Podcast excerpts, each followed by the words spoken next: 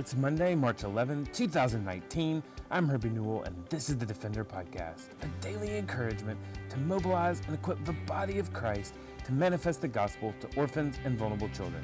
This daily podcast is a ministry of Lifeline Children's Services, and I'm coming to you from Birmingham, Alabama.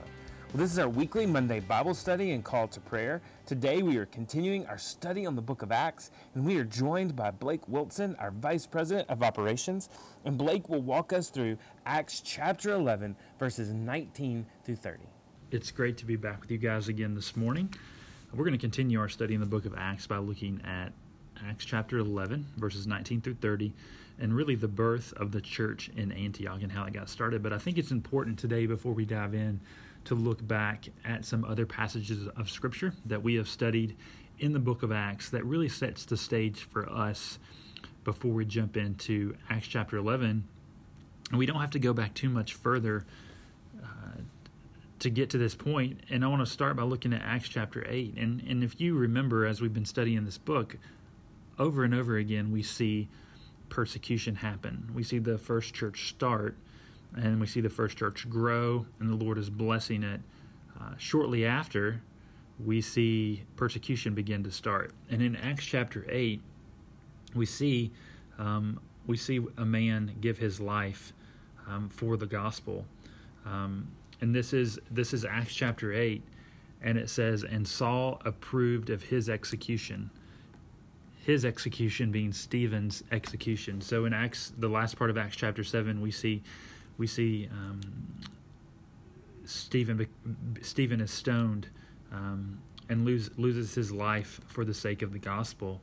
And in Acts chapter 8, we see that Saul approved of his execution. And it says, "There arose on that day a great persecution against the church in Jerusalem. And they were all scattered throughout the regions of Judea and Samaria, except the apostles. Devout men buried Stephen and made great lamentation over him, but Saul was ravaging against the church, and entering house after house, he dragged off men and women and committed them to prison. All but the apostles were scattered." So we see the church scattered because of the persecution that happened with Stephen. Stephen loses his life, and you can put yourself in that situation. Ultimately, fear took over. I can only imagine that people began to run. People began to be fearful, and the church was scattered. But I think something that we need to not overlook in Acts chapter 8 is twice it says they were scattered, except the apostles. And then again in verse number 3, it says all but the apostles were scattered. So as we look in Acts chapter 11, I want us to remember that these were ordinary men. The apostles were still put. They still stayed doing ministry there in Jerusalem. But ordinary men were dispersed across the nation and began to evangelize the lost. So in Acts chapter 11, and our passage today is 19 through 30, verse number 19 says, "And now those who were scattered because of the persecution that arose over Stephen." These were just ordinary men that traveled as far as Phoenicia and Cyprus and to Antioch, speaking the word to no one except Jews.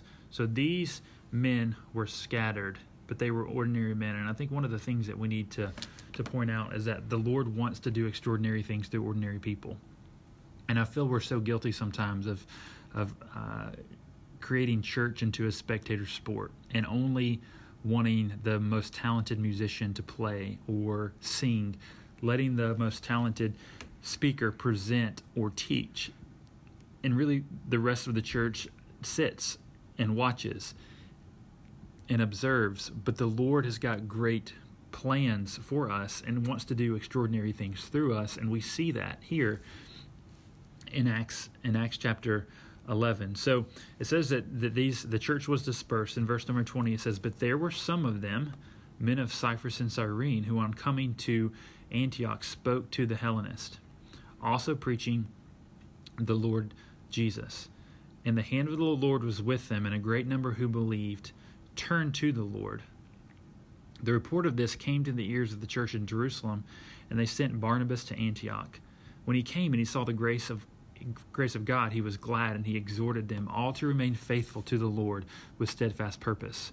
For he was a good man, full of the Holy Spirit and of faith, and a great many people were added to the Lord. So Barnabas went to Tarshish to look for Saul, but when he had found him, he brought him to Antioch. And for a whole year they met with a church and taught a great many people. And in Antioch, the disciples were first called Christians. So you've got these ordinary men that the Lord is working through, and we see a great number of people come to know the Lord. But again, how did this all start? It started through a trial. It started through suffering. So we have to learn to embrace suffering. We see Stephen was stoned in Acts chapter 7. And if it wasn't for his death, the church in Antioch would not have been born. I think this is something we have to gain a clearer perspective on, is when we face trials or when we face persecution, we have to take a deep breath and step back and ask, what is the Lord doing through this? Because he does have a bigger plan. You know, we may not see it in our lifetime, but we have to trust that the Lord is working through all things. And you know, you see Stephen lose his life, but Stephen didn't know that this church was going to be born, that thousands of people were going to come to know the Lord because of his death. If it wasn't for his death, the church wouldn't have been scattered, and the church of Antioch would not have been born. So we have to learn to embrace suffering and trust that the Lord has a bigger plan when we face these trials. And then I think the other thing that we can note from this is that we have to penetrate lostness. By reaching those who are lost. This is in verse number 20. It says, "But there were some men of Cyprus and Cyrene who on coming to Antioch spoke to the Hellenist, preaching the Lord Jesus." They spoke to the Gentiles. They spoke to the Greeks. And if you guys remember in the last passage, the first part of Acts chapter 11, we were looking at the gospel going forward for those Gentiles. So we see this lost people group. The gospel is open. We saw that from Peter last week, that the gospel is moving forward for these Gentiles. So we have to understand the need to penetrate lostness. These people went into this community of Gentiles and began to preach the gospel. We have to be intentional to share Christ with those who are lost. And it doesn't matter the background. It doesn't matter what culture they are. It doesn't matter what people group they're from. We have to be intentional about sharing the gospel with those that are lost. And this is what we see happen in the birth of this church of Antioch. We see growth happen because these men went and were intentional in sharing the gospel with the lost and the dying. And people begin to take notice of this. If you see in 11, 22, and 23, people began to take notice. And it says, the report of this came to the ears of the church in Jerusalem, and they sent Barnabas to Antioch. And when he came, he saw the grace of God, and he was glad, and he exhorted them to remain faithful to the Lord with steadfast purpose. People began to take notice. When the Lord is working, people will take notice. And this is no different of what we read here in Acts chapter 11. The church of Antioch began to grow. People began to know the Lord, and people took notice. And they sent Barnabas to check on things. And when Barnabas got there, he saw the hand of the Lord working. Amazing things were happening. So when the Lord is working, people will take notice.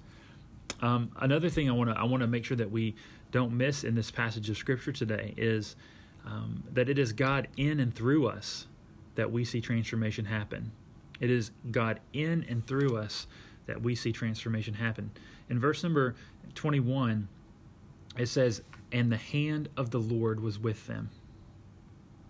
The hand of the Lord was with them. It wasn't anything these men were doing, it was the hand of the Lord. If it wasn't for the hand of the Lord on these men, the gospel would not have moved forward. It is only through him. And you see that again in verse 22. In verse number 23, and it says, "When he came," speaking of Barnabas, when Barnabas came, he saw the grace of God. So it was the hand of God working through them, and it was the grace of God that changed these men. And then 24, it says, "For he was a good man, Barnabas." Barnabas was a good man, full of the Holy Spirit. Barnabas wasn't good by himself. He was good because of the Holy Spirit in him.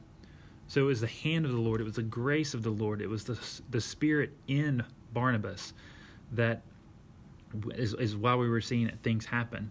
And God was working through ordinary people like Barnabas, like these disciples, so that transformation can happen. So let's not try to take credit. When we see things happen, great things happen, let's not try to make it about us. Let's stay focused on the Lord and realize that it is God in us and through us that the transformation is happening. It's not because of us. Let's make note that we have to make disciples.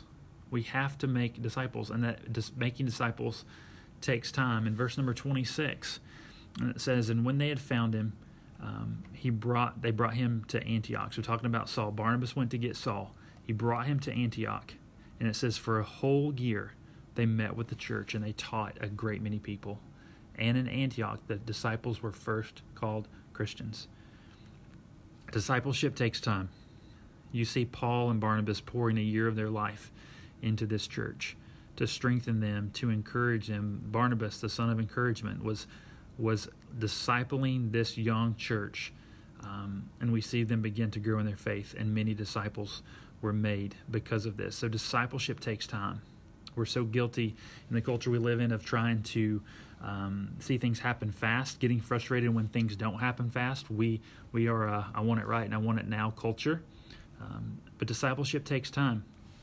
And in order to walk the journey of life with people, we have to be patient, and we have to disciple, and we have to be in it for the long haul.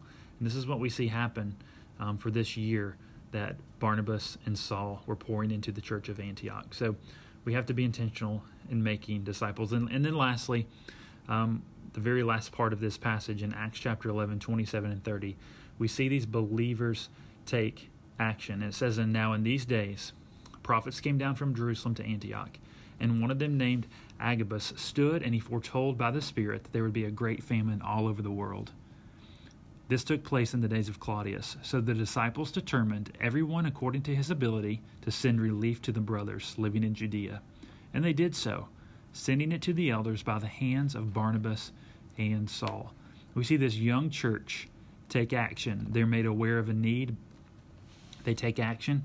Everybody according to his own ability, they began to send relief to the brothers in Judea. So they took action. But what I think is neat is that you see that they sent it by the hands of Barnabas. Back in Acts chapter 4, if you guys remember, in 32 through 37, we see this man named Barnabas on the other side of the coin. And it says in verse number 36 in Acts 4, 36 and 37, it says, "Thus Joseph, who was also called by the apostles Barnabas," which means son of encouragement, "a Levite, a native of Cyprus, sold a field that belonged to him, and he brought the money and he laid it at the apostles' feet."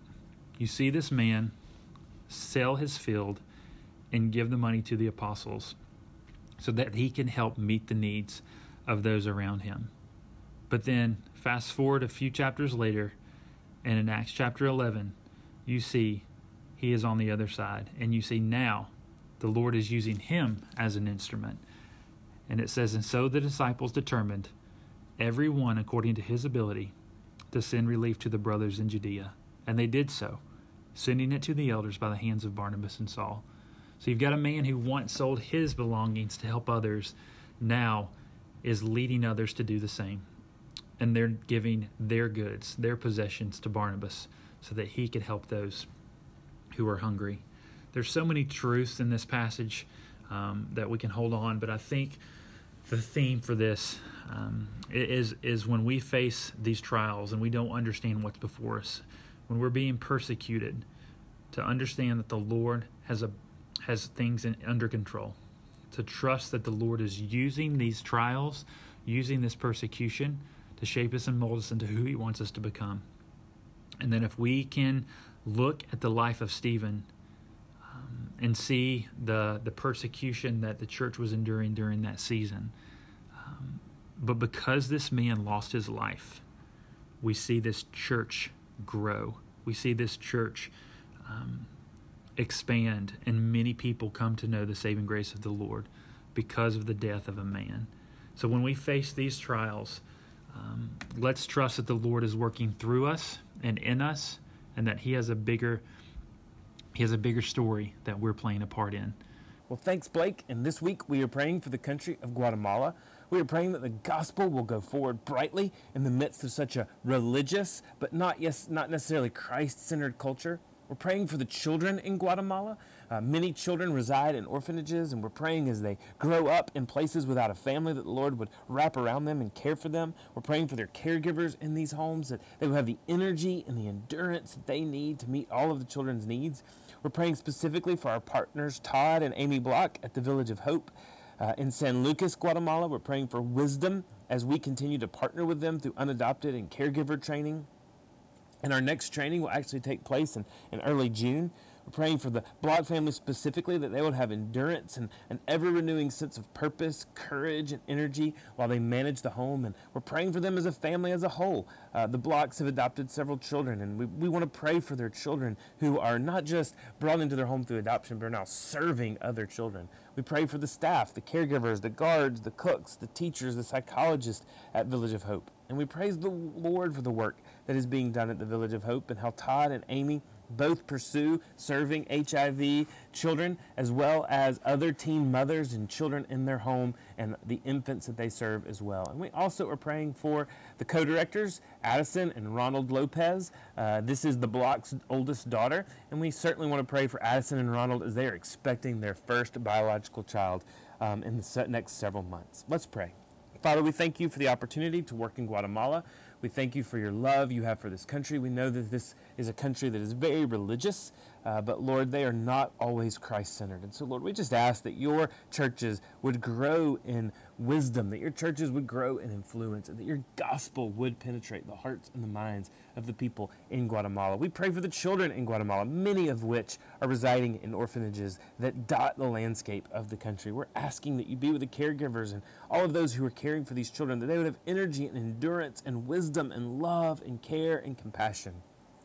We pray for Village of Hope, and specifically the Blocks and the Lopezes as they lead. We ask that you give them wisdom and endurance and just an ever-renewing sense of purpose and courage. Lord, that you would restore them and renew their strength. We pray specifically for the children at Village of Hope, that you would help them know the love of Christ, to feel the love of Christ, Lord, to be bathed in the love of you. Lord, we also pray for Ronald and Addison as they're expecting their first child, and pray that you would give great grace to Addison during her pregnancy. Lord, we thank you for your love for this country, your love for these families, and your love for this ministry. And we ask all these things in your precious name. Well, thank you for listening seriously to the Defender Podcast, and we hope that if you're enjoying the Defender Podcast, that you would let us know. Reach out to us, and you can always email us and let us know how you like the podcast at info@lifelinechild.org. Tell us about topics that you would like to hear, or folks that you would like for us to interview. Also, will you please take the time to rate us on your favorite podcast listening app, be it the podcast app on iTunes or another podcast listening app. Those ratings help folks be able to find this podcast, and for this podcast to be used in so many different ways in their lives. Well, thanks for listening to the Defender Podcast. For more information or to connect with me, please visit HerbieNewell.com. To partner with Lifeline, visit LifelineChild.org. Follow us on Twitter, Instagram, or Facebook by searching for Lifeline Child. You can email us directly at info@lifelinechild.org. Beloved, will you allow God to use the gospel to you to impact the life of a child? Please contact us, because we are here to defend the fatherless. We'll see you again tomorrow for the Defender Podcast.